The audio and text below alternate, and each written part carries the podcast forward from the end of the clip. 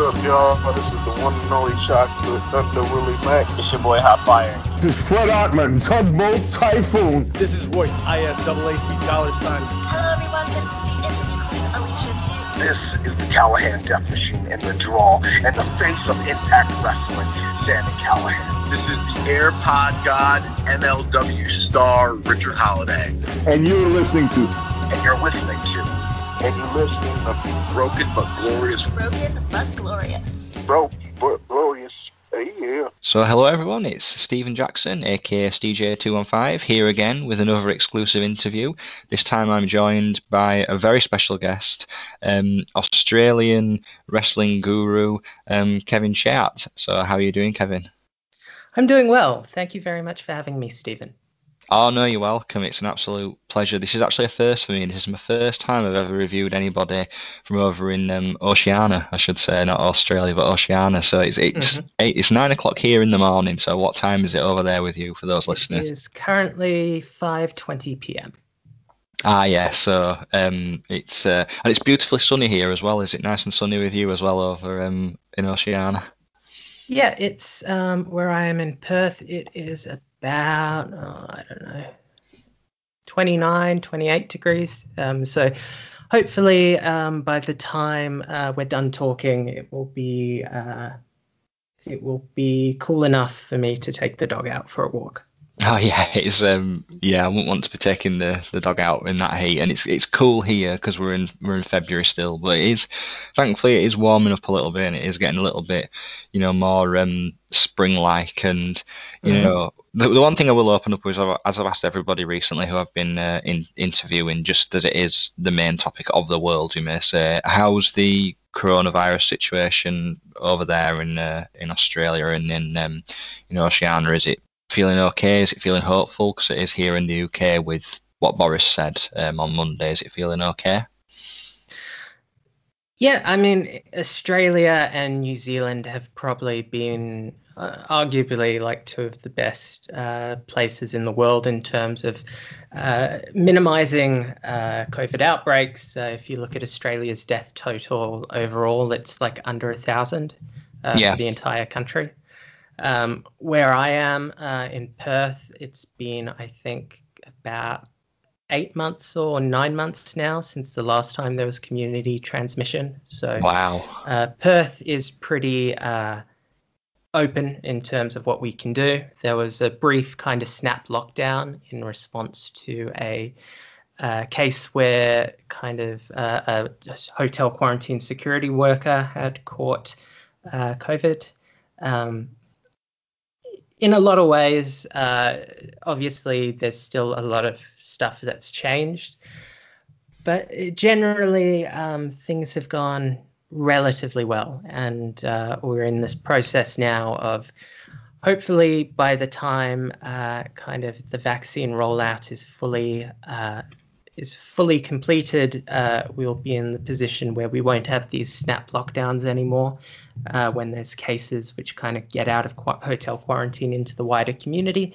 And probably more importantly, uh, that you start to have open borders within the country. So in Australia, uh, particularly where I am in Western Australia, because uh, Australia is a very, very big country which uh, has a relatively small population compared to its size. Uh, basically, it's um, the size of the United States, uh, Australia roughly, but uh, has about a 200th the population.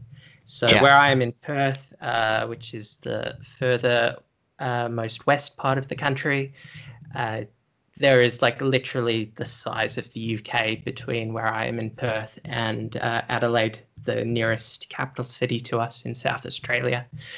So uh, that um, there's actually been border closures uh, throughout the states has obviously had positives in terms of health, kind of negatives in terms of uh, the country kind of being more divided geographically than it and culturally than it has in a long time, and that's very much been uh, a big part of the story of Australian wrestling in 2020, and now we're into 2021.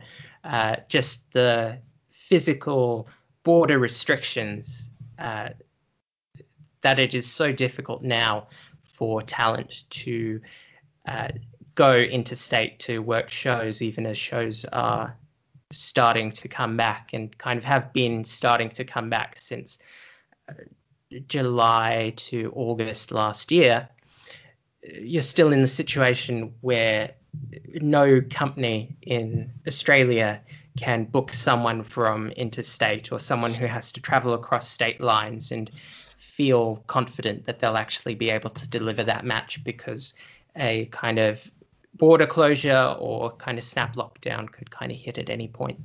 Yeah, um, you know, it's it's very hopeful that um, I mean here in the UK, um, I won't I won't dwell on the figures and things because it is particularly um, you know scary and things, but you know we did get a lot more hope from what we heard on Monday, and as long as everything goes to plan, then I'm hoping that things will you know open up more and that you know the will be able to travel a lot more um, freely, and that, as you've just said, like with the Australian wrestling um, companies, you know, wrestlers in the UK will be able to travel more freely to be able to, you know, go to different promotions in the UK, and you know, even fans as well. Fans be able to actually attend shows and, you know, be able to um, experience in wrestling in 2021, which you know throughout 2020 was very, um, you know, stilted, you may say, and hit and miss. I mean, we we kind of have always been in a lockdown in a sense, and then we came out of one just before Christmas, and then we went back into one, and then you know kind of a little bit of opening, and then it's gone back into one again. So it's been kind of very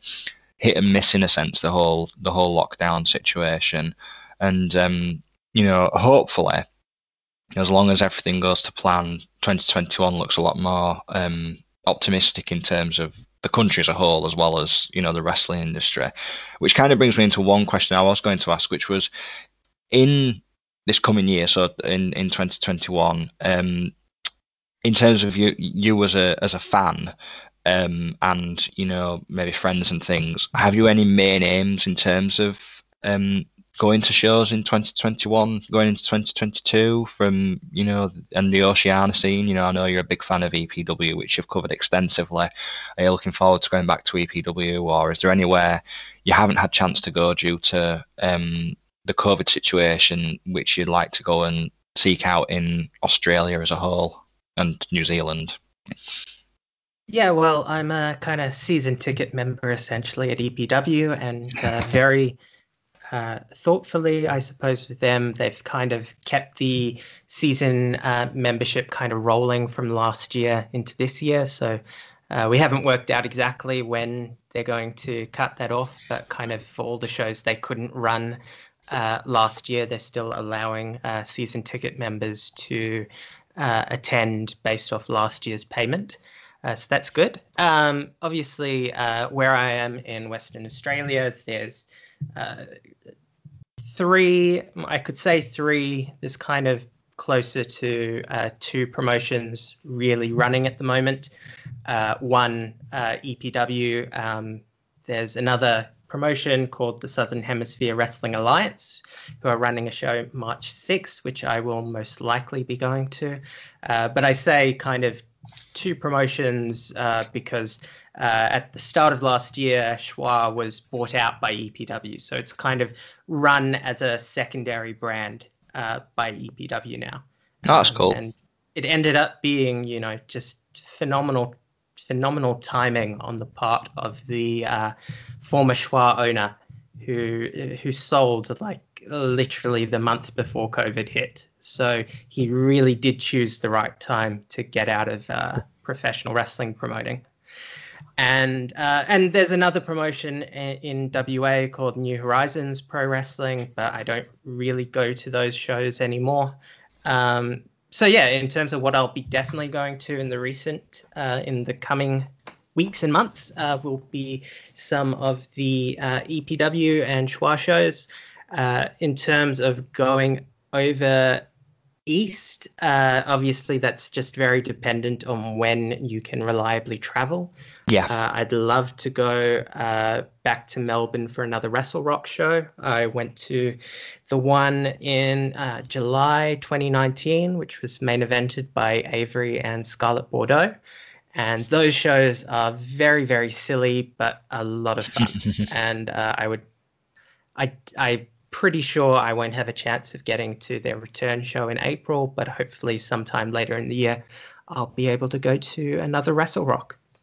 No, that's I mean that's a full calendar of um, you know events to go and attend and promotions to go and see, you know, and um, I was saying to people that my main aim is to, you know, because we've been restricted with travel, to hopefully travel more and see more promotions which I've been wanting to watch for a long time, you know, around the around the world, you know, because Mm. it's it, having your freedom taken away in a sense. You rely so much on the screen anyway, you know, and it, it, you watch wrestling from afar on a screen when it is international, but when that's been taken away in terms of you are physically just at home as well as going to work. I've been going to work, but it does restrict you, and then it does give you that eagerness to think we do have an opportunity now, hopefully, to go and see those you know promotions, much like you know EPW, which I would love to go and uh, experience and see. Mm. So one of the questions I always ask my uh, guests is. Um, You've got a very specialist knowledge of, of wrestling and the Oceania scene. Is it always been the Oceania scene what sparked your interest in pro wrestling, or did it come from a different um, a different place, and then did it sort of fall into the Oceania scene? So where where did it begin the the pro wrestling, um, the love of the uh, pro wrestling industry? Well, I mean, I suppose uh, as with pretty much everyone, it's kind of WWE slash WWF is kind of the first thing you get into.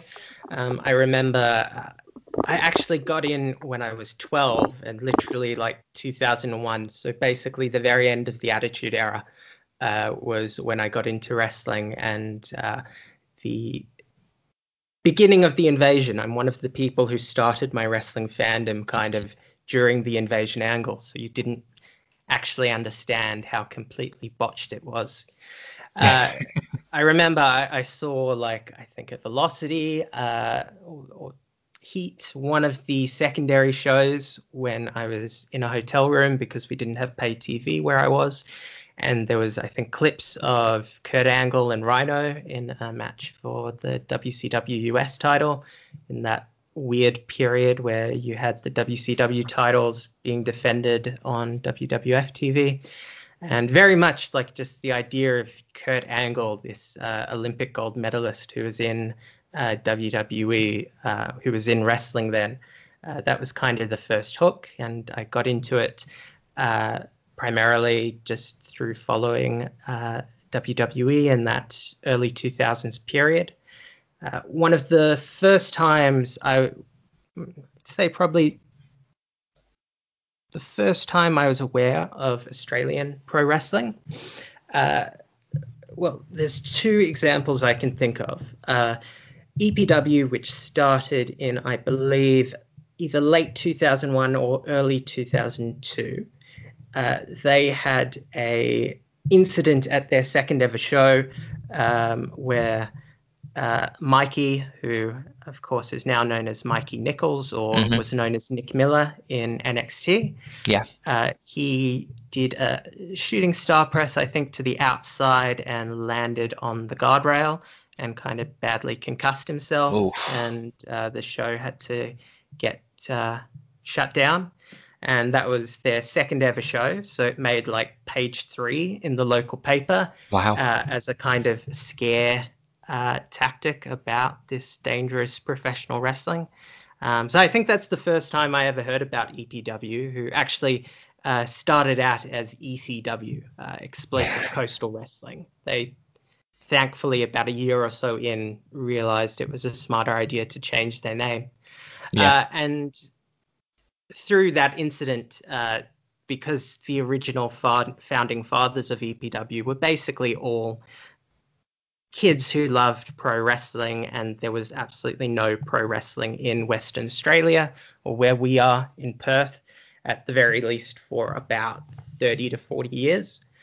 Uh, and these guys just started putting on shows. And because that uh, incident got some bad mainstream press, they actually had people from Adelaide, uh, Hartley Jackson, uh, and an old and an older wrestler called Cole Devani uh, were in South Australia, and they were kind of the first people who really went, okay, rather than shitting on these people and calling them untrained backyarders and uh, and embarrassments to Australian wrestling, which was absolutely barely a thing anywhere in Australia in the late 90s, early 2000s.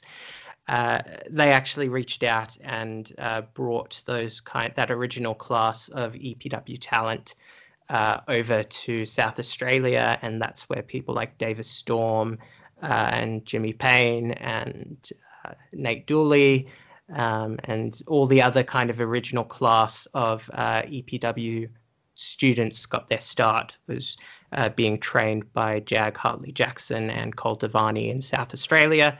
And then basically they moved back to Perth, and that's kind of the genesis of EPW. So I remember seeing that story uh, when it made page three of the West Australian. uh, and then the other first real knowledge I had of EPW itself was I went to a cinema screening of WrestleMania 19, uh, which was on a Saturday morning. It it had aired live, I think, at cinemas. Wow. Uh, but then uh, they had a replay on the Saturday, which I went to, and there was someone from EPW there handing out show flyers uh, after the after the pay per view was finished, and that's really, I think, the first time I was aware that uh, EPW was still a thing that was kind of going on and had become uh, Perth's, at, at that time, only independent pro wrestling uh, company and was on its way to becoming close to one of the top uh, professional wrestling companies in all of Australia.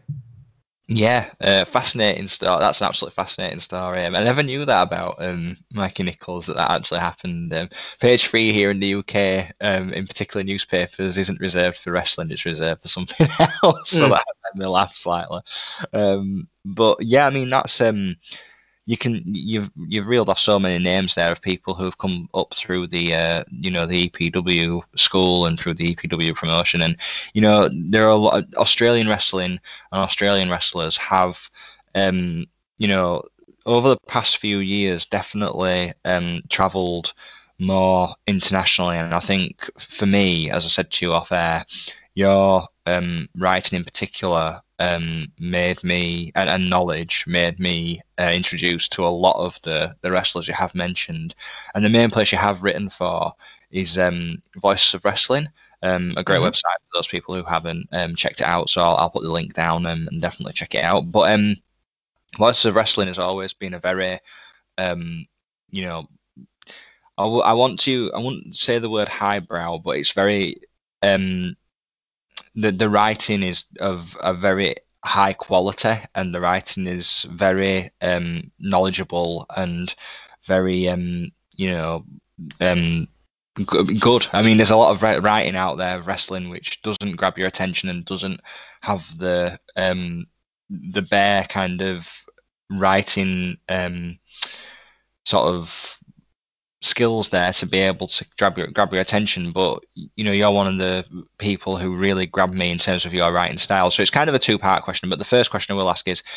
With Voices of Wrestling, did they approach you or did you approach them? Because you know you kind of covered part of the world which essentially wasn't really being covered extensively. Mm-hmm. So did you approach them with this idea that you wanted to cover EPW in Australia? Did that come about through that, or did they approach you? How did that kind of relationship begin? Okay, uh, so yeah, first off, uh, Rich Kraetsch, Joe Lanza, the the voices behind the Voices of Wrestling flag, flagship podcast, and especially uh, Rich is kind of integral in keeping the site running as it does. Mm. I think that they've developed a really amazing place for professional wrestling talk and professional wrestling uh, thought to to be found on the internet. Um, it's a site that I think some people have this uh, notion that it's just about wanting uh, super serious uh, or uh, strong style in the kind of most uh, stereotypical way that uh, you know some less educated fans would think all Japanese wrestling is.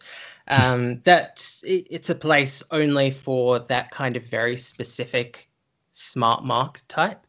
Uh, but yeah, no, it's really a very open platform, and I think uh, Rich in particular with the website has just attracted a lot of uh, great writers who are all doing this for love because there is no money in writing about the particular fields of wrestling that uh, we're all obsessed by. Um, you know, the only real money in wrestling writing is uh, if you're willing to do bullshit clickbait uh, articles and stuff, and you know, a, a new post for every uh, tweet from Sasha Banks or Bayley, that sort of thing. Um, so yeah, and what happened with Voices of Wrestling? Uh, I started following them probably around 2016ish, or uh, maybe a little bit before then. And uh, a friend of mine, uh, who, who, I met through his work at Voices of Wrestling, uh, Scorpio Core, uh, the and Scorpio uh, was very smart, I think, to go under a pseudonym as well. Uh, he was one of the first people to write about Australian wrestling yeah. for Voices of Wrestling, and he did uh, an article on just kind of a list of wrestlers to keep your eye on in, I think, early 2017, kind of around the same time in which uh, the Australian scene was starting to get more attention uh, internationally, which a lot of that uh, attention came because there was this growing uh, back and forth both of Australian or New Zealand talents uh, leaving the country to move to the UK, especially um, at the time when uh, that kind of initial boom was happening, that people could make a full time living as independent pro wrestlers in the UK. Uh, so, so, that was part of it. There was also the fact that we had uh, some top stars from the UK and especially uh, top stars from New Japan, like Will Ospreay's tour of Australia and kind of the uh, Okada uh, match at MCW against Slex, which was yeah. obviously a very big moment in terms of establish, mm. establishing Australian wrestling as something that uh, not just people in Australia were really taking notice of. So yeah, I obviously I saw some of uh, Scorpio Core's work, and uh, what clicked for me was that I'd in my baby smark days a very very long time ago i'd tried some uh, wrestling column writing uh, for another site uh, which it didn't really go that far because i was about 12 or 13 when i was doing that um, and I got more into e-fedding at that point, which is another thing I've thankfully grown out of. uh, and yeah, I I actually had the idea um, when a promotion out of Melbourne launched called Underworld Wrestling uh, to write reviews of their shows uh, because Underworld Wrestling uh, was kind of specifically selling itself as a TV show more so than uh, a pro wrestling product, and I thought at that point, um, that was an easier in for me in terms of writing. If I was uh, approaching it like I was reviewing a television show uh, or a movie. And yeah, I, I just basically uh, emailed Rich and said, I've been watching this. I'm thinking of writing a review. Uh, would you like to run it? And he said, Yeah, sure, send it through. And it was considered to be uh, of acceptable quality to run uh, to run on the website, and I ended up reviewing the entire season of Underworld Wrestling.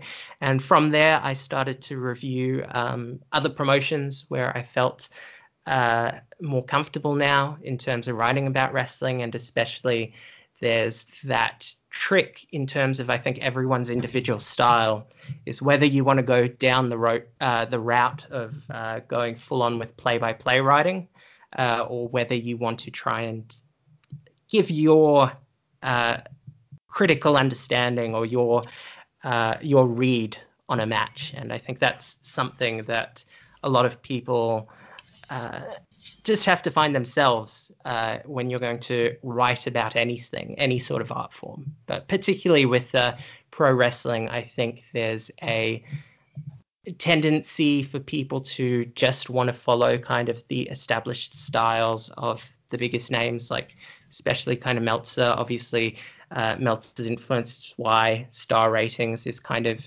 such a um, such a specific um, trope in kind Yeah. of wrestling reviewing. Um, his influence has uh, been really seen apparent uh, in that and in all the uh, discussions and arguments around star ratings. Uh, so, so that's its own thing that you kind of need to uh, get your head around whenever you're starting to review anything, whether it's wrestling or music or film or books or comics or anything like that. Uh, you just need to practice it and start to find a style that works for you. Yeah, um, that's one thing I was really drawn to with your your writing and with Scorpio is that you know you had your own specific style, which you know was very knowledgeable, but it wasn't um, inaccessible. So you were able to learn a lot through the reviews which you you've put out, especially of Underworld Wrestling, which I really enjoyed. Like you said, where you started, and that really drew me in. Um, and you know the um the the thing as well with the um Voices of Wrestling platform, um, which I was incredibly lucky to take part in this year, was the uh, annual Match of the Year um, awards. So the wrestling website I write for, the Wrestling Estate, we had an opportunity to take part in the awards. So myself and John Corrigan um, wrote some uh, our top ten matches, and they got submitted. So a couple of our comments got put through, which was a massive. Um, you know, honor for me, given how um, highly um, you know, sort of accessed that particular list of 100 matches has become and how um, extensive it covers. You know, I mean, you look at that list and, you know, it really is around the world list of promotions, of countries, of wrestlers, and of matches. Um, and I mean, in terms of this is kind of off topic, it's just kind of come to me. In terms of that, um, that list of top 100 matches um, from this past year, um, the main winner was um, Okada and uh, sorry, it was Omega and Adam Page against the Young Bucks from uh, AEW Revolution. But there Mhm. was some um, Australian matches on there, which um, which and, and Oceania matches, which um, you would um, put through, which got into the into the countdown. Um, were you proud that they? Some of them ended up really. I can't remember off the top of my head how high they got, but some of them got quite high. Are you proud how many people, you know, voted for them and got them high up in the countdown as well? Um, it wasn't just kind of a. That it's helped to gain more momentum through possibly the work at Voices of Wrestling. I think, um, in particular, with uh, the match of the year countdown, um, and I think it's a really excellent thing that Rich and Joe have put together, and how widely uh, they open up the uh, possibility for people who want to contribute ballots and contrib- uh, contribute kind of their own writing about why they chose those specific 10 matches. Um, I think it's a very cool and unique thing that is not really unique in other art forms, but I think that sort of collation of uh, so many different reviewers or critics' opinions into kind of year end review uh, pieces or lists. Uh, is something that pro wrestling was really in need of, and uh, I think it's one of the cool things about what Voices of Wrestling has done. And basically, yeah, you have a very, very wide list of people from all over the world. And even then, um, and something which I've tried to do behind the scenes, and certainly Rich has tried to do a lot as well, but it's quite difficult, is trying to uh, kind of greater diversify the uh, voting base of that. Uh, of that list of uh, people who are sending in ballots, um, and it's something which is interesting in terms of I do think there are divides in kind of wrestling criticism behind between people who are more match focused and people who are either uh, more story focused or more kind of character driven. Um, and a lot of that divide, I'm not really sure how you actually uh, end up bridging that because I think it might be something that is kind of inherent to a lot of fandoms. Uh, if anyone's done any kind of academic fandom studies research, um, there's this idea that you've kind of got uh, transformative fans and uh, what's the other term for it? Kind of collating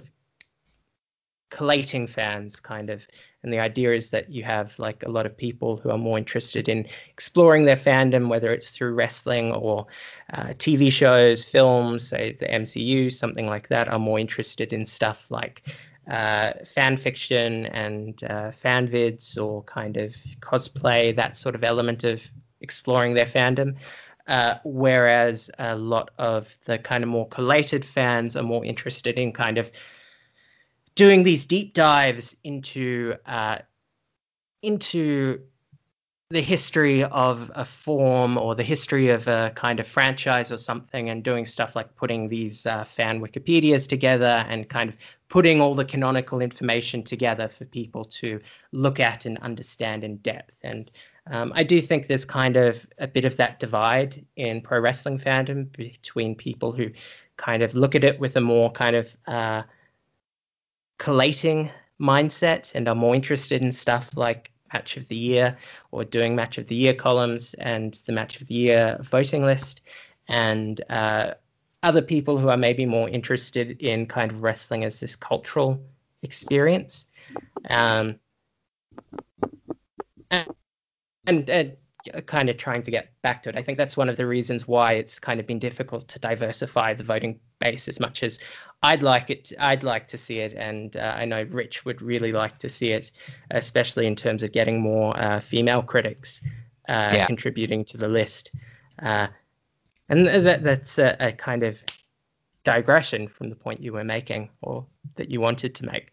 Uh, but I think it's part of the story of this wrestling fandom we're in now and uh, the different directions that wrestling fandom has gone into. And in a lot of ways, I think the producers themselves on kind of both the very big global level and uh, the indie level uh, really struggle with how to uh, balance those two different types of fandoms uh, in yeah. a way that's going to work. Yeah, I think it is, as you've said, a, a, battle between two. I've never really. It's interesting you've said that because I've never really looked at it in that uh, much depth. I think it really is kind of a battle, in a sense, uh, between two different views of um, fans or fandom. And you know, for for me, um, what it's always been about is just gaining a more rounded knowledge of what wrestling's out there and i think and just then being able to deep dive into it and then being able to see a lot more of you know what's available so like with your work in uh, oceania you know being able to see guys like um Slex and guys like um, Jonah Rock, and I mean we've seen now Jonah Rock's over in uh, WWE um, as um, Bronson Reed. Is it Bronson Reed? I always forget yes, his. yeah, I just refer to him as Jonah Rock. That's how I refer to him. But um, yeah, it, it, I think, and I, and I, do agree that I think it would be so much. Um, it's hard because you know it, it's such a male-dominated fan base in one sense, wrestling, but it also has so many. Um, female fans as well that you know it would be great to be able to read more of a female um, demographic when it comes to those match of the year countdowns, and that and that one in particular, because like I said, it was a massive honor for me to be able to take part in that, and you know to be in even just a couple of matches, have those quotes on, you know, the uh, the pages. It did mean, uh, you know, scrolling through, and then you find yourself as you were reading the list because it's a complete surprise, you know, when you've never mm. done it before. It's like, oh wow, you know, I'm there, and um, you know, it's um, definitely a resource. I would say if you do want to understand more of a if, if you want kind of I wouldn't say a whistle stop tour, but if you want a tour of what wrestling to watch from 2020, it is definitely probably the best place to look for the most diverse list of um, wrestling matches on the internet. I, I, would say, and it's interesting as well that you mention a lot of um, sort of uh, academic side of, of writing because um, you actually, as well as taking part in the match of the year um, countdown, you also had the opportunity to write a um, an article in the um, Voices of Wrestling 2018 Year in Review ebook, which again is a massive, um, you know, achievement and a big um, sort of selling point for the brand, which was a um, article entitled "Expansion Down Under uh, New Japan in Australia and New Zealand," and you briefly touched on Okada coming through um, and uh, facing uh, facing Slex at MCW New Horizons, I believe was the show, wasn't it? If I'm correct, was it Um, I think it was Oh, called uh, November Rain, sorry, was it November? November Rain. Yes. November Rain. I apologise. Yeah, November Rain. Um, and obviously then New uh, New Japan went on a tour of um, Australia and New Zealand, um, and faced a lot of the the stars down there. Um, and had some really great matches as well, and really opened up the brand. And I mean, we've seen Jay White as well, who is now the leader of Bullet Club, who started as a young lion, New Zealand born wrestler, who you know has kind of become the biggest, as, of talking, one of the biggest gaijins over in um, New Japan as of 2021. Um, was that exciting as well to be able to write as part of that sort of um, publication? And you know, what was the um, where did it kind of did you attend any of those shows? Actually, that's what I should ask. Did you attend any of those New Japan shows? Or was that kind of where the Um, idea sparked from? Let me start with uh, talking about the New Japan, uh, the Voices West, Voices of Wrestling New Japan Yearbook, um, which yeah, I, I've contributed to the 2018 and 2019 books. Uh, 2018, I wrote kind of an article about New Japan's expansion into Australia, as well as some profiles of the uh, Australian talent who were on the Australian and New Zealand talent who were on that tour of Australia. And then in 2019, I just did kind of uh, some profiles of the Australian talent who were on the shows uh, in Melbourne and Sydney in 2019. Uh, the the talent who just worked those shows and didn't really uh, get a run in Japan itself. Um, and again, uh, they're great resources, great books, uh, and very much the end of uh, this year. If anyone wants to be involved, uh, Rich will put out the call for anyone who has article pitches or uh, any artists who want to be involved. It's definitely something that, especially if you have a strong interest in New Japan as a promotion, um, I really recommend anyone who's got a desire to write or draw about professional wrestling to get involved with that project because they are open to pitches from absolutely anyone. Um, and uh, yeah, I was at the Perth show of the 2018 tour, uh, which was a, a, very cool experience. You had uh, something really unique in uh, that Davis Storm versus Minoru Suzuki match that was on the show.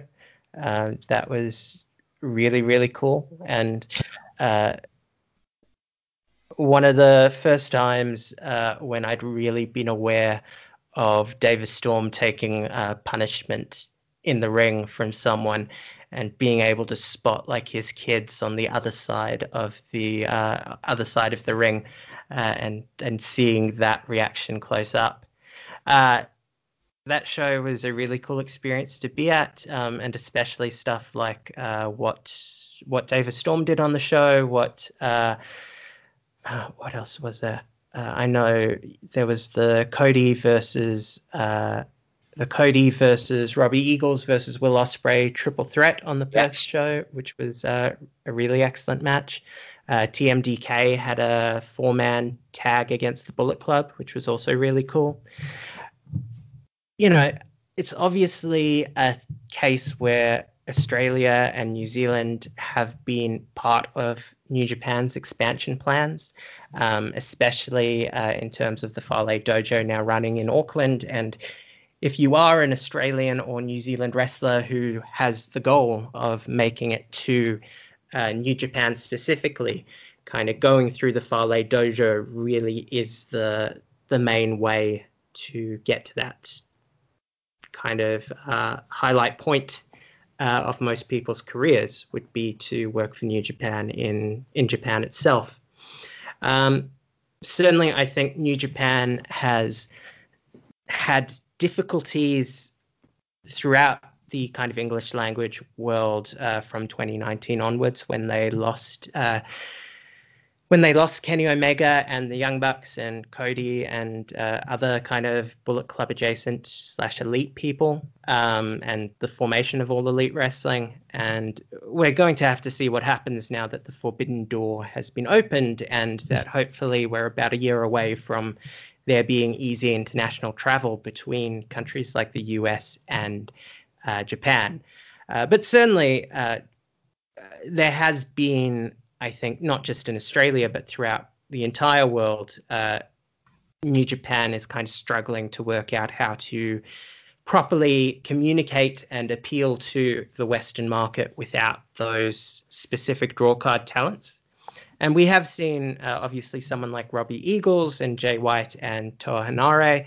Uh, you do have Australian and New Zealand talents who are regulars in New Japan, who are a big part of what should be the push to continue New Japan's uh, rise to more mainstream awareness in Australia and New Zealand.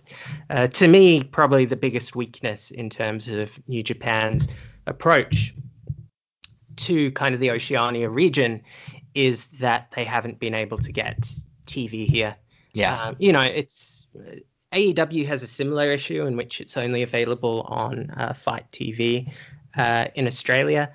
I think there reaches a point where with the internet, you can reach uh, the hardcore fans, but there's probably only maximum about 10,000 really dedicated pro wrestling fans in all of Australia, I'd say. Wow. Um, like that was kind of the the one statistic I haven't heard a update on it in like five years, but that was about the statistic I heard on uh, the WWE, uh, the WWE network subs in Australia. Like yeah. when they launched, it was somewhere around ten thousand people. I, I, just think that uh, whether it's AEW or whether it's New Japan, uh, they really do need to find a TV outlet to push their product if they're going to uh, broaden the appeal to a wider audience in Australia and New Zealand.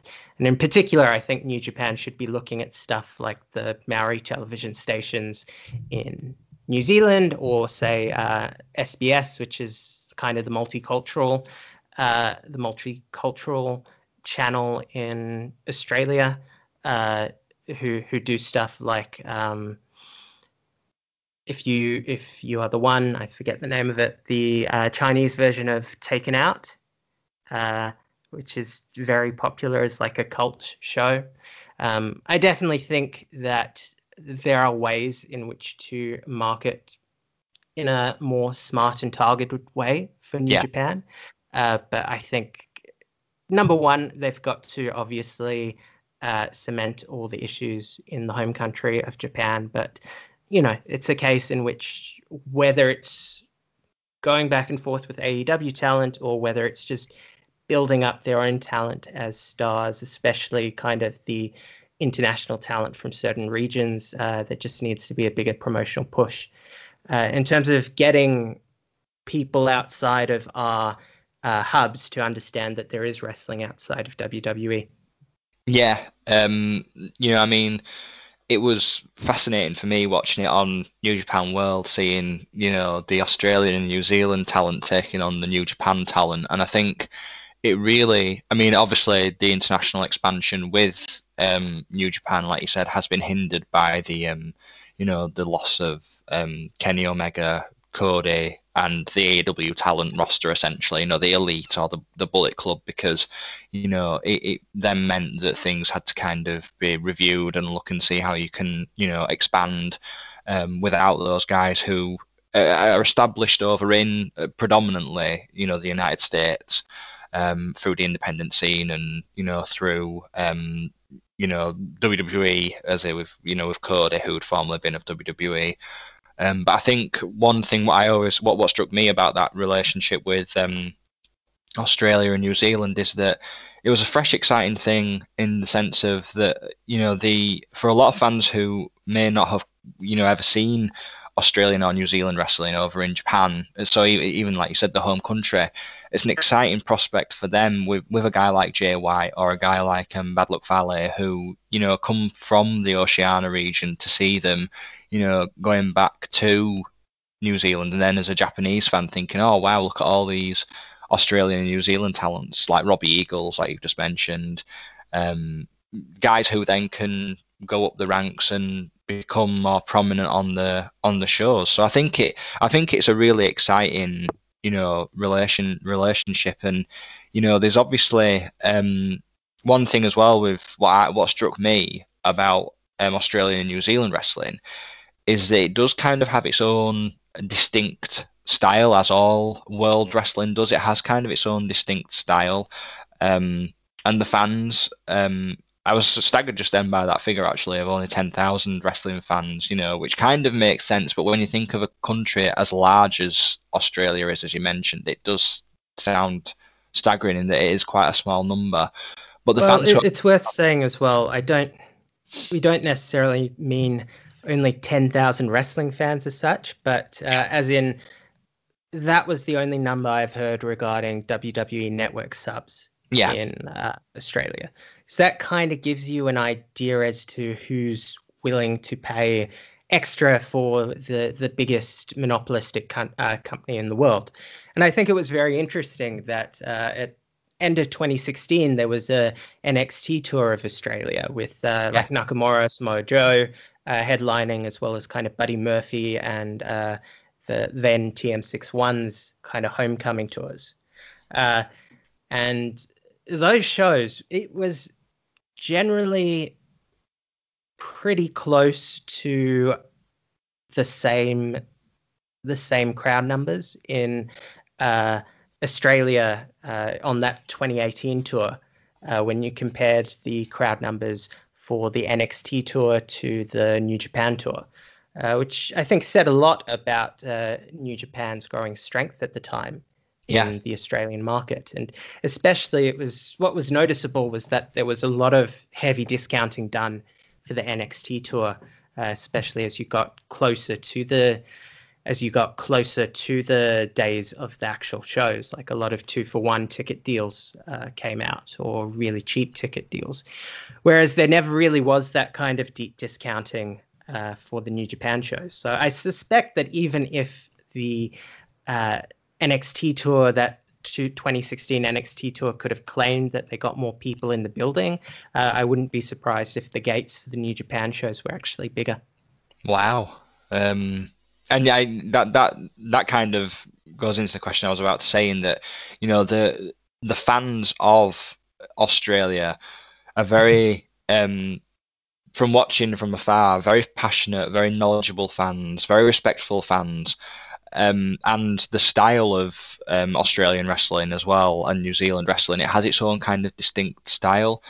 Um, do you kind of um, think because I mean obviously like the British style is a particular you know um, is a particular way of wrestling as is European wrestling and you know are you for you as an um, Australian fan is it an exciting thing to see that that particular style is going more international as well as the talent that more um, you know wrestlers are wrestling a more kind of Oceania style than it's kind of getting it out there more because it is slightly different in a way um, Mhm. than the um, the European style, which has been so heavily um, sort of seen through, you know, NXT UK or Zack Sabre Jr. and the like, and Will Ospreay. I mean, Will Ospreay is kind of more of a hybrid, but you you know, like, um, is it exciting to see that going more international, essentially the the Australian and New Zealand style?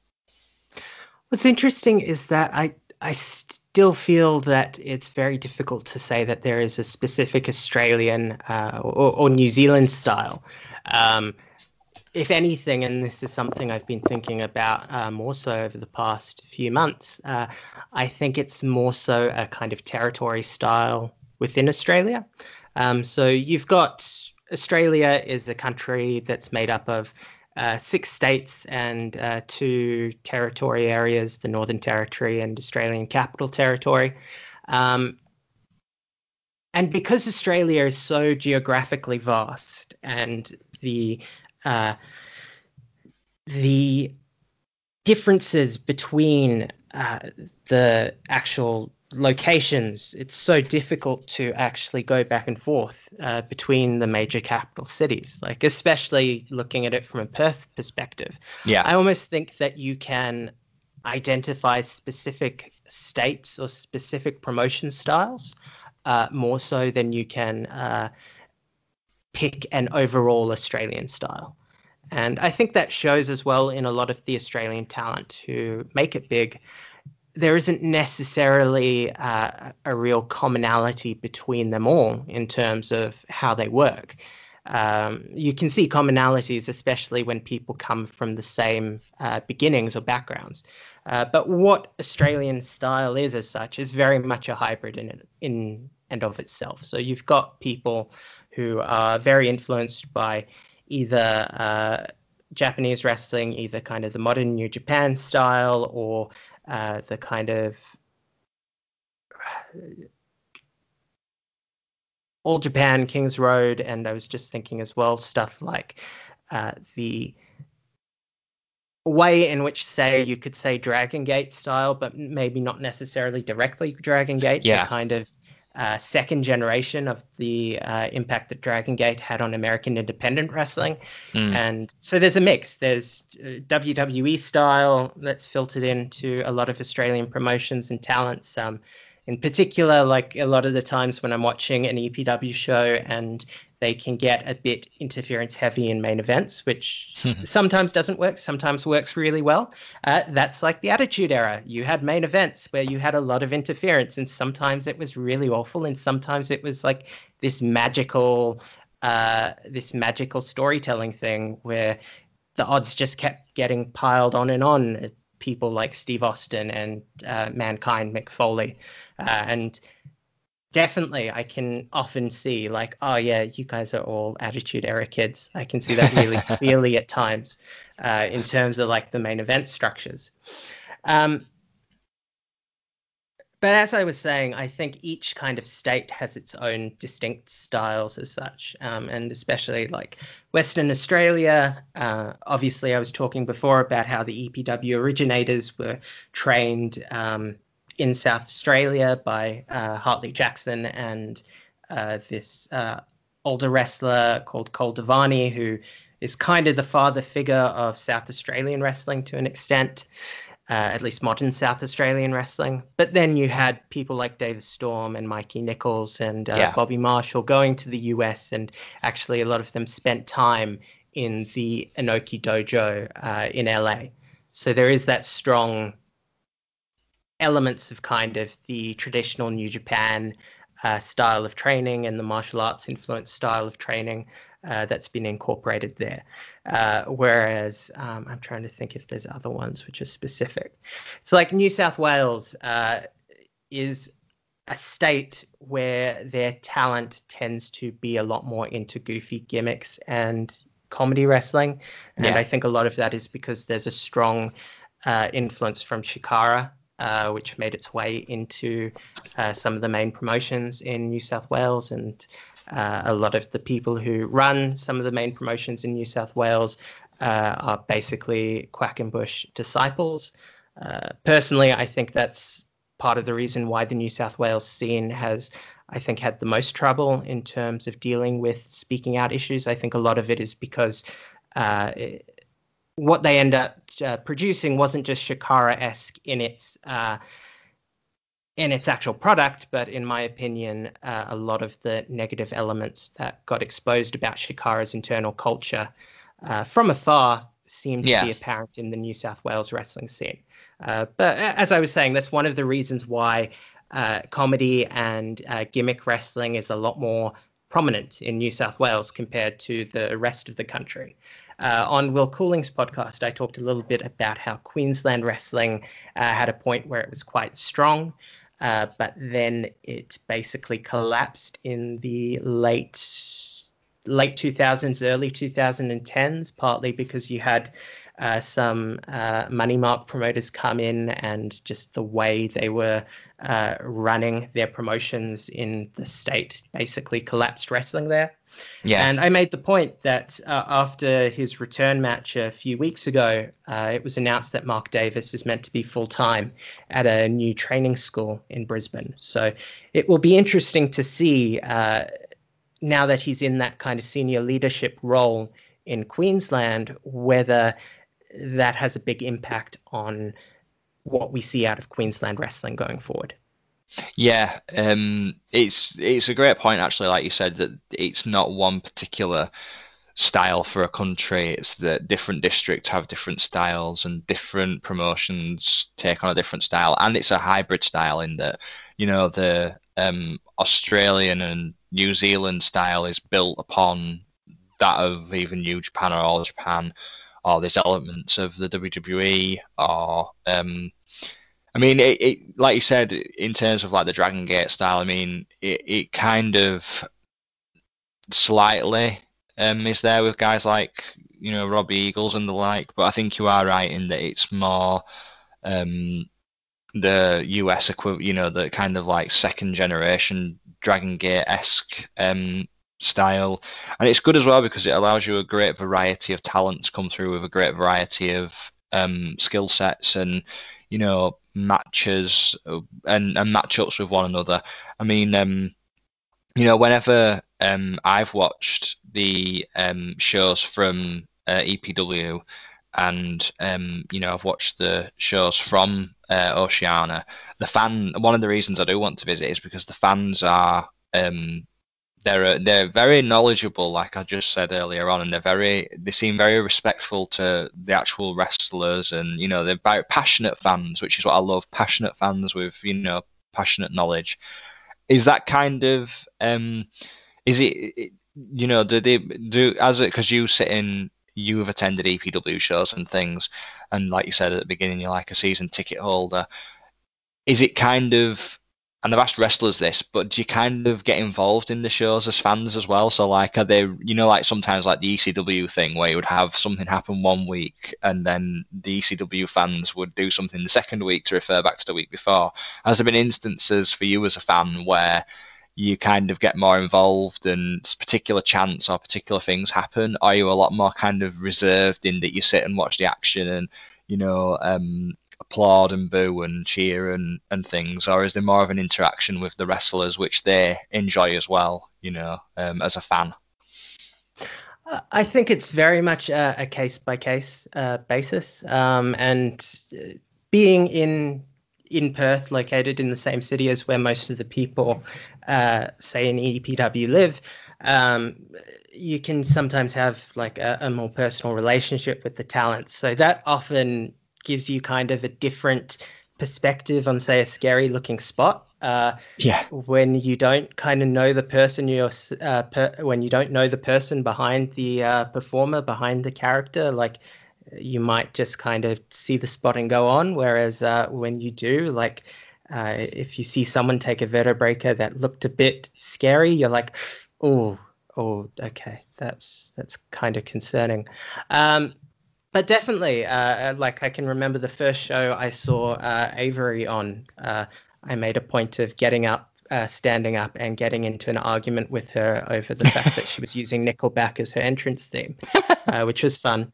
And then uh, afterwards, I, I, I, apologized if I went too hard, and she was just one of the most lovely people I've met in professional wrestling, and I think uh, a lot of the reason why she's become such a star in Melbourne is because uh, people are able to kind of empathize with her and uh, kind of see a mixture of the person and the character in the ring.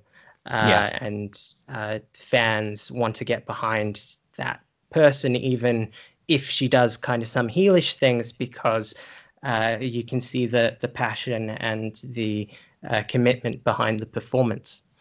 Uh, and you know, there's other stuff like that. Uh, it's interesting your take on Australian wrestling fans as such.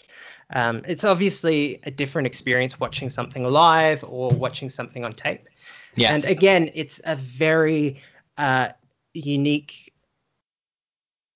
a unique outlook uh, in kind of each state and each promotion basically in terms of yeah. the crowd they draw.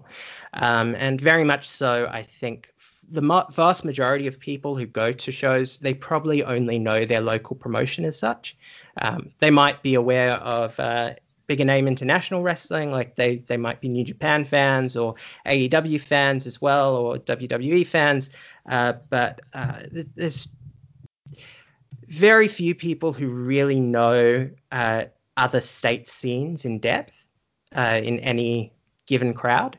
So, in a lot of ways, whenever someone from interstate comes to a new promotion or a new territory, they are having to rebuild themselves from the ground up uh, with Yeah. the audience. And I think that's uh, something which might be part of the reason why a lot of the Australian talent are as good as they are, despite not having that much uh, experience getting reps in compared to people on the American independence or the UK scene.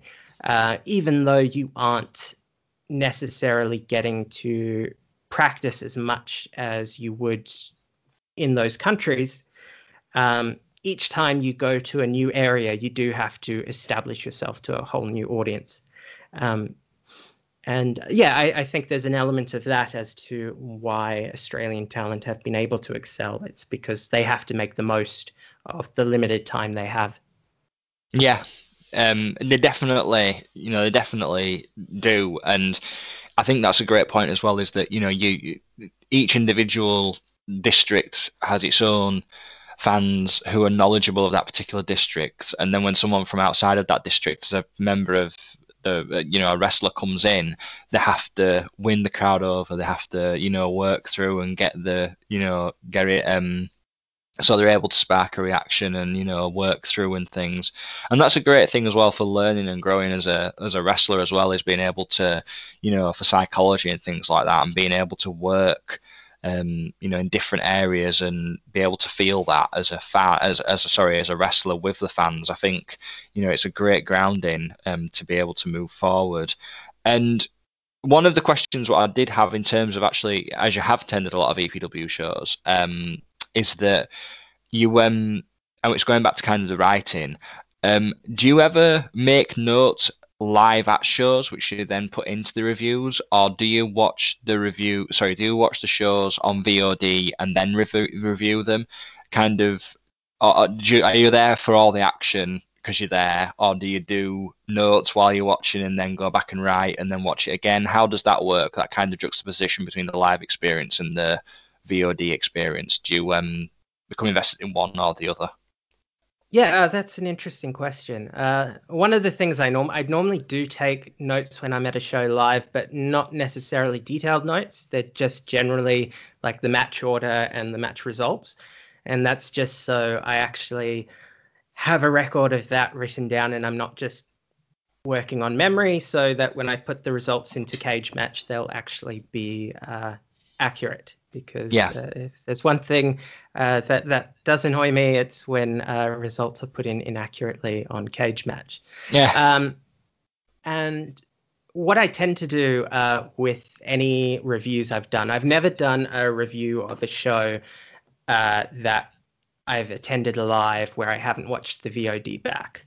Um, I just think, for one reason, uh, on one level, like if I'm going to review a show, uh, the reader is going to generally experience it through VOD as well. So I think you could be at an awesome live show, but the sound recording just wasn't right on the VOD and it doesn't have any of the atmosphere on tape that it had live. And that's, I think, a very important thing uh, to keep in mind when you're writing a review, um, and especially when you want to kind of give your uh, your reader an understanding of the product you're reviewing, of the content you're reviewing. Um, I, I do think it's very important to watch back the VOD because the live experience is just going to be, in many ways, uh, very, very different. Uh, Yeah. And I normally will take notes when I watch a show I'm going to review on VOD. Um, but th- that is something uh, kind of works differently every show or review I do. Uh, and I'm even in my own thinking at the moment, especially as uh, there's been a bit more of a delay uh, for EPW since the end of last year um, in terms of the show date and actually getting the VOD out because there's just changes going on backstage in terms of getting new uh, editors. So it's taking a while for the kind of new uh, workflow pattern to kind of get set up where the shows are back at the more regular schedule they were beforehand.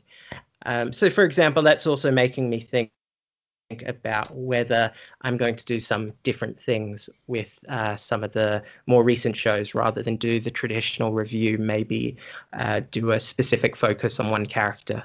Um, and, you know, it's just about balancing the balancing the time and the time commitment on my end and uh, the time commitment in terms of what I'm really pushed or interested to write about. And Yeah. really, as I've said before, pretty much everyone on the internet writing about wrestling or talking about wrestling is doing it from passion. And once, when you're not getting paid, if it starts to become feeling like a chore, then you're not going to put out compelling content. Yeah, um, I can completely agree with that. From you know writing for um, nearly three years for the wrestling estate, you know it's in there for the for the love and to be able to share the knowledge and the um, you know the writing. You, you know you just want to be able to write and be able to share it with people and you know be able to um, review shows because you enjoy them, you know, and be able to. Um, I always look, try and look at things from a positive standpoint. I never look at things really.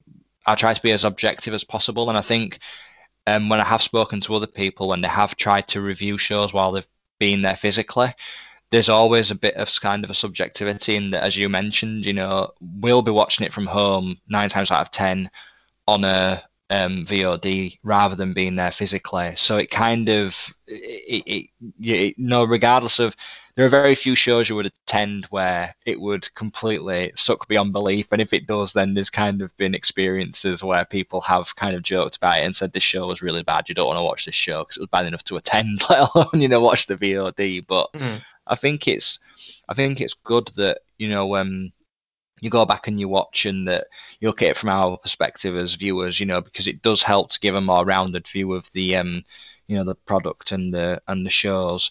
And um kind of this kind of finishes things off. So it's kind of three questions, but for those people who are um completely new who are listening to this podcast to the um Oceania scene um and EPW as we've mentioned most prominently in this interview, which EPW show would you say you need to seek out to watch?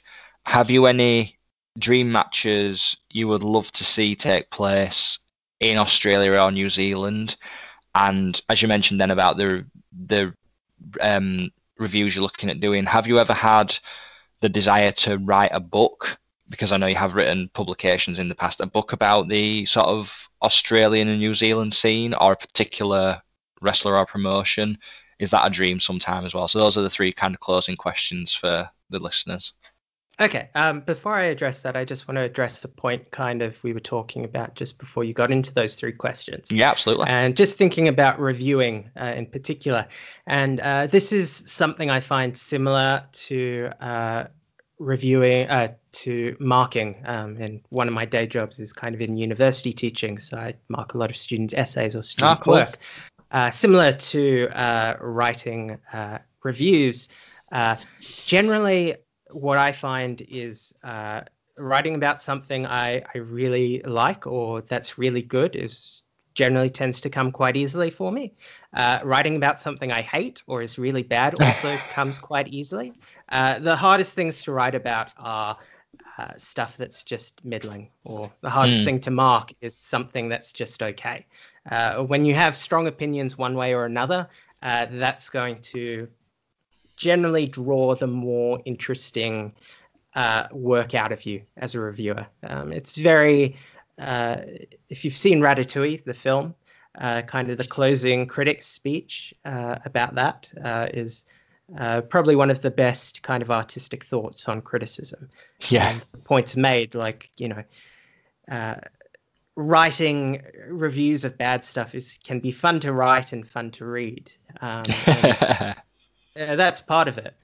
Uh, but what I was getting into, I think, uh, when you have when you have an investment in what you're writing, even say, I could. Uh, I, I, wrote a review of uh, Professional Championship Wrestling's big show just before they uh, had the COVID shutdown in Melbourne, and and that wasn't a particularly good show. I thought overall, um, and even a, a, lot of the stuff was kind of more middling. But to me, uh, what was interesting was I was going, okay, this is basically like meat and potatoes style wrestling.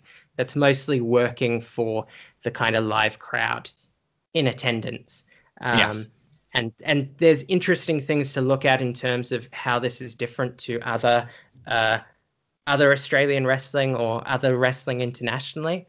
Um, and one of the interesting things about PCW in particular this year is that I think they are going to uh, book more outside of just their bubble of regular workers um, and uh, bring in some of the more talents uh, who, who more regularly work MCW or somewhere like Deathmatch Down Under and have more mixing with their PCW yeah. regulars. So that's a promotion that's worth keeping your eye on because um, it might turn into something a bit more interesting than it was in the past.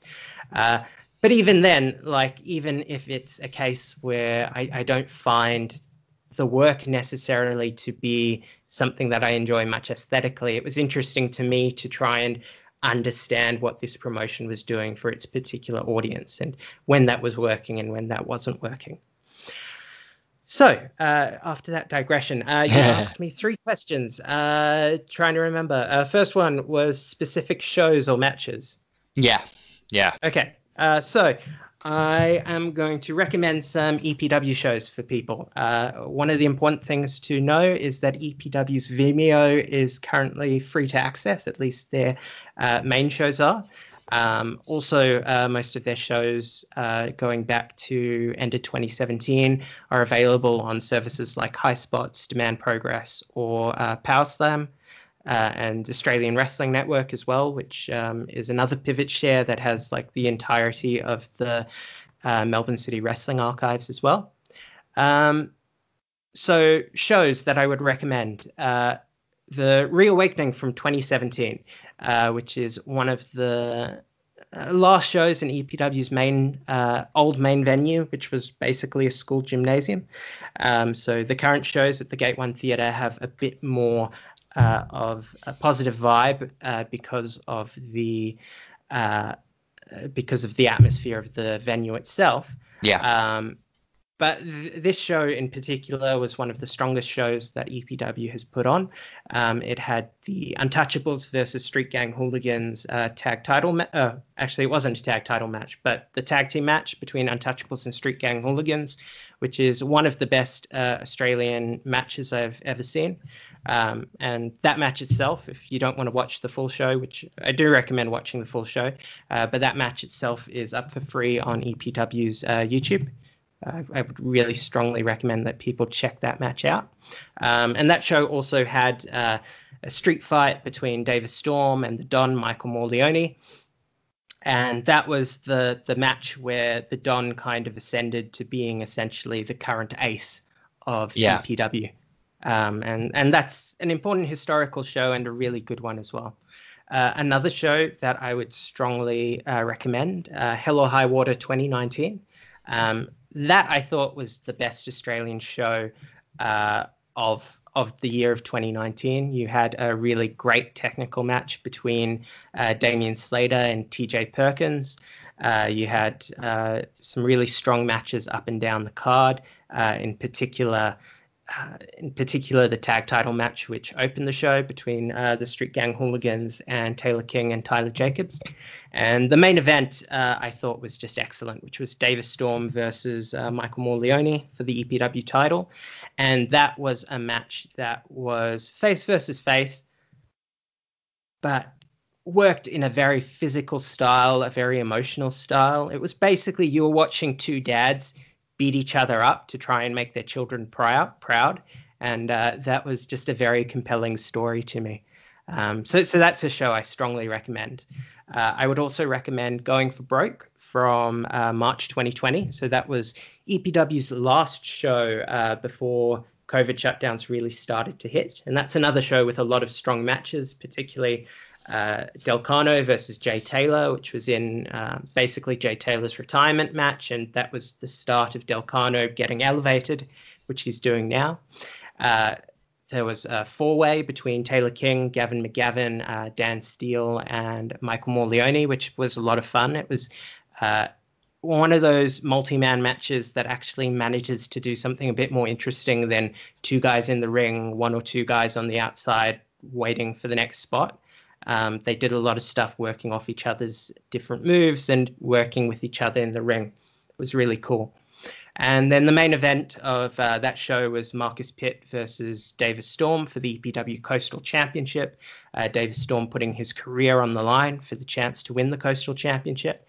And that was an excellent match. Uh, it was really something very special. And uh, I had it actually as my third best match of the year on my uh, VOW top 10 matches of 2020 list. Um, just really strongly recommend checking that out. Both men are fantastic in the fantastic in the match. Uh, the commentary does a great job of explaining the backstory and when things get a little kind of attitude error y uh, hmm. in terms of interference, like they do a really good job of giving the context for that. Um, and yeah, Davis Storm is uh, a great wrestler who has basically been in Perth his whole life. Um, and you know he, he is the local legend of the scene and yeah. marcus pitt is one of the most underrated wrestlers worldwide he's i think doing the work of his career at the moment he's just a fantastic professional wrestler and is really really good at playing heel but still putting on a really exciting match. You know, there's a lot of people who feel that if you're going to be heel, you need to try and bore the audience because yeah. the, the style of wrestling is, you know, spot heavy. So they're like, okay, so we, we take the, the headlock to uh, piss the fans off. And, you know, basically they're working this style that is uh, more thought of as a way of trolling the fans rather than entertaining them and getting them invested in the actual outcome of the match. Uh, but I just think Marcus Pitt's work recently has been phenomenal at playing yeah. heel, but still putting on a banger of a match.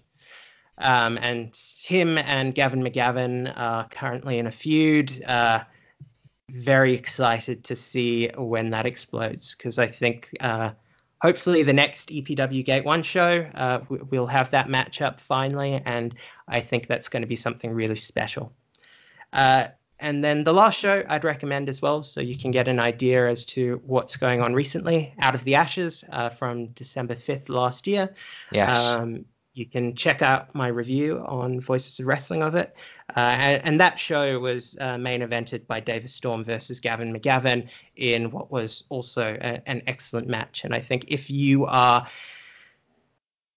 sick of pandemic wrestling, which I very much understand because pandemic era wrestling kind of sucks, I even struggle to deal with. I think AEW's done it the best, but I even struggle to deal with the kind of fake crowd at AEW. Like you're still not getting genuine reactions out of people. Mm.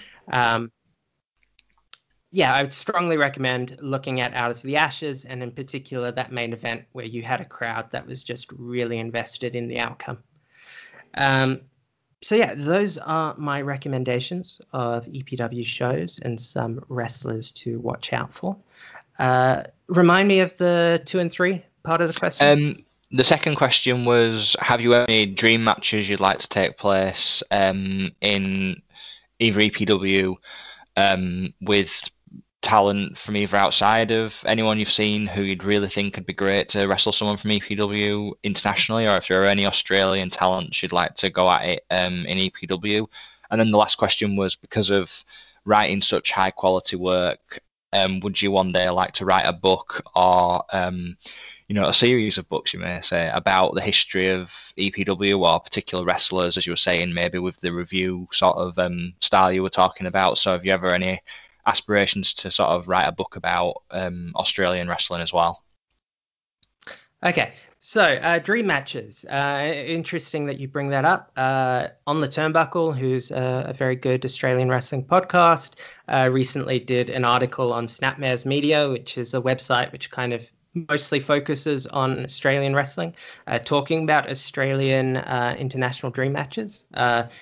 so, I, I, recommend checking out that article. some of the dream matches which were mentioned um, are, are, ones that kind of came from me in the first place as well.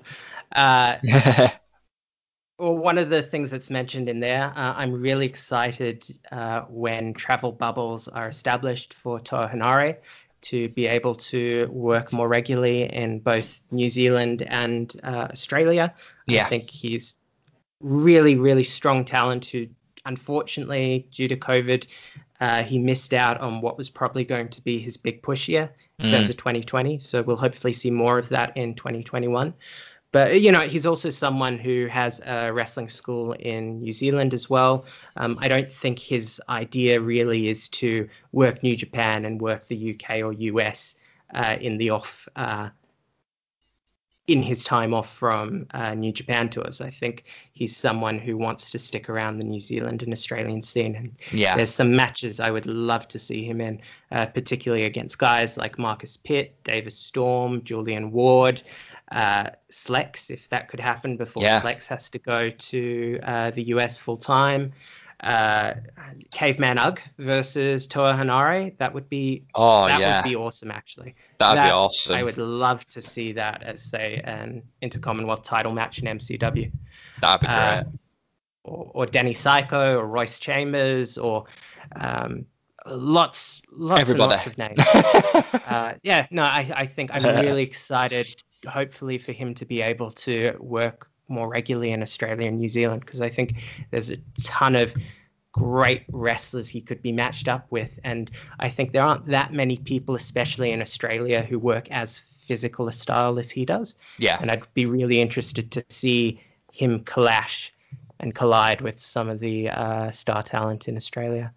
Um, other names, uh, there's, there's so many names I can go through. Um, I would love to see Lena Cross uh, work some matches in EPW, particularly uh, a match against either Stel- Stella Nix or um, Edith Knight.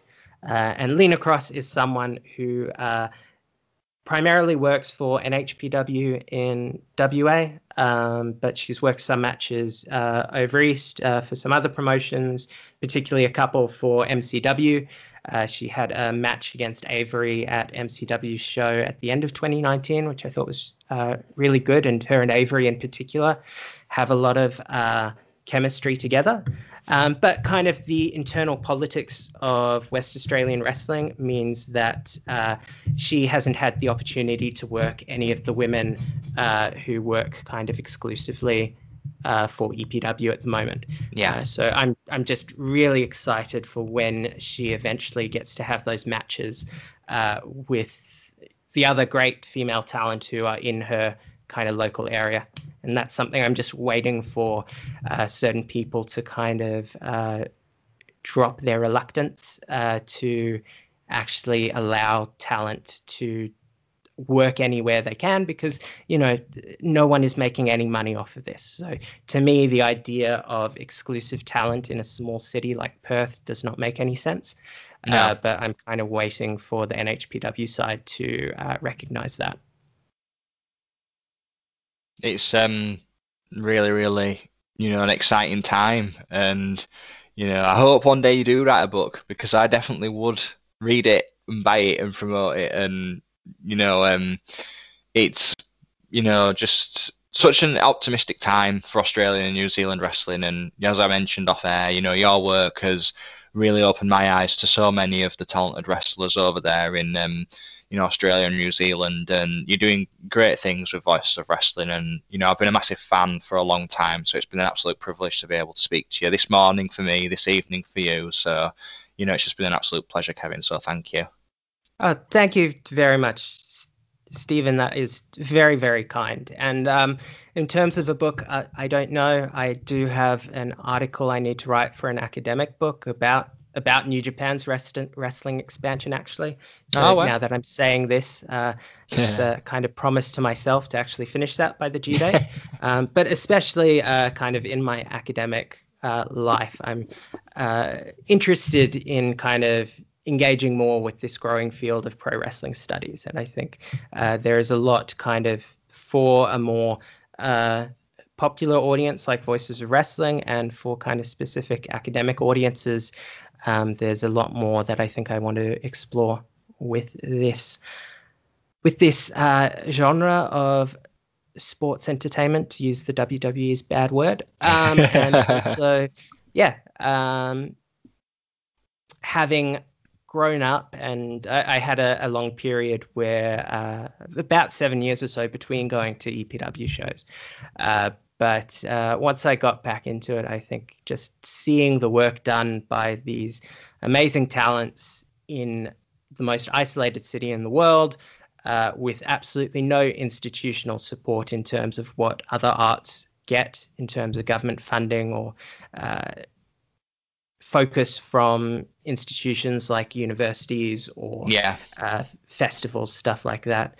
You know, uh, a lot of I think the work on my end is to uh, promote what's good being done in Australia and in my local region. Yeah, and you've done that for the past. You've done that so well, and it's that's an understatement. You've done it, you know, amazingly. And like I've said many many times just now in this interview, it's thanks to you that I have been opened up to you know guys like um you know just the, the EPW roster as a whole. I can't even Mm. kind of name one particular person just because you've helped me to just see some and and MCW and I mean the Australian scene as a whole, but predominantly EPW, um, which as you said is now available for free at the moment. And I would, as you've recommended, everyone check out their output because it's just a great time to be able to get invested in the product ready for when things open up again in 2021 and going into 22. You know, it's um, very optimistic. And as I just said, thank you once again for coming on the show. It's been an absolute pleasure. And where can people find you on social media, or where would you recommend people, you know, find your work and um, be able to find you? So um, take it away. It's all yours.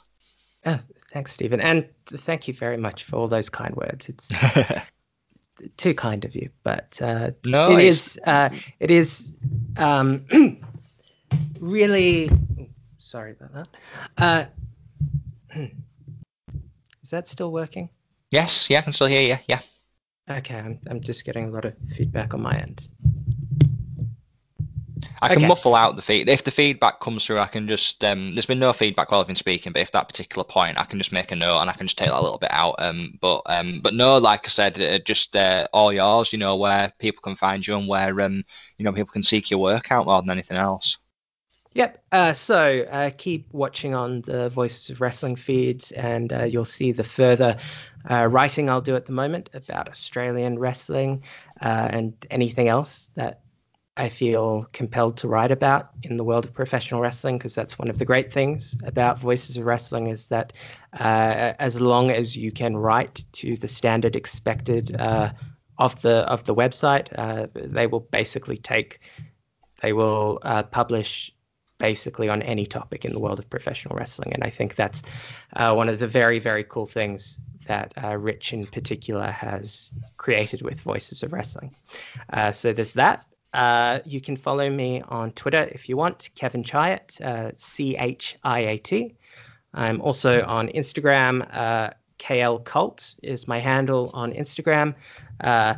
On Instagram, it is basically entirely pictures of my Labrador Juno, which is more interesting than anything I could say. So, uh, yeah, if you want to see my dog, go on there. Absolutely, I'll definitely go and seek um, Instagram out now and uh, have a look at Juno. Um, and you know, it's been an absolute blast, Kevin. Thank you so much for you know the time and definitely try and speak to you again at some point about how things may develop going through.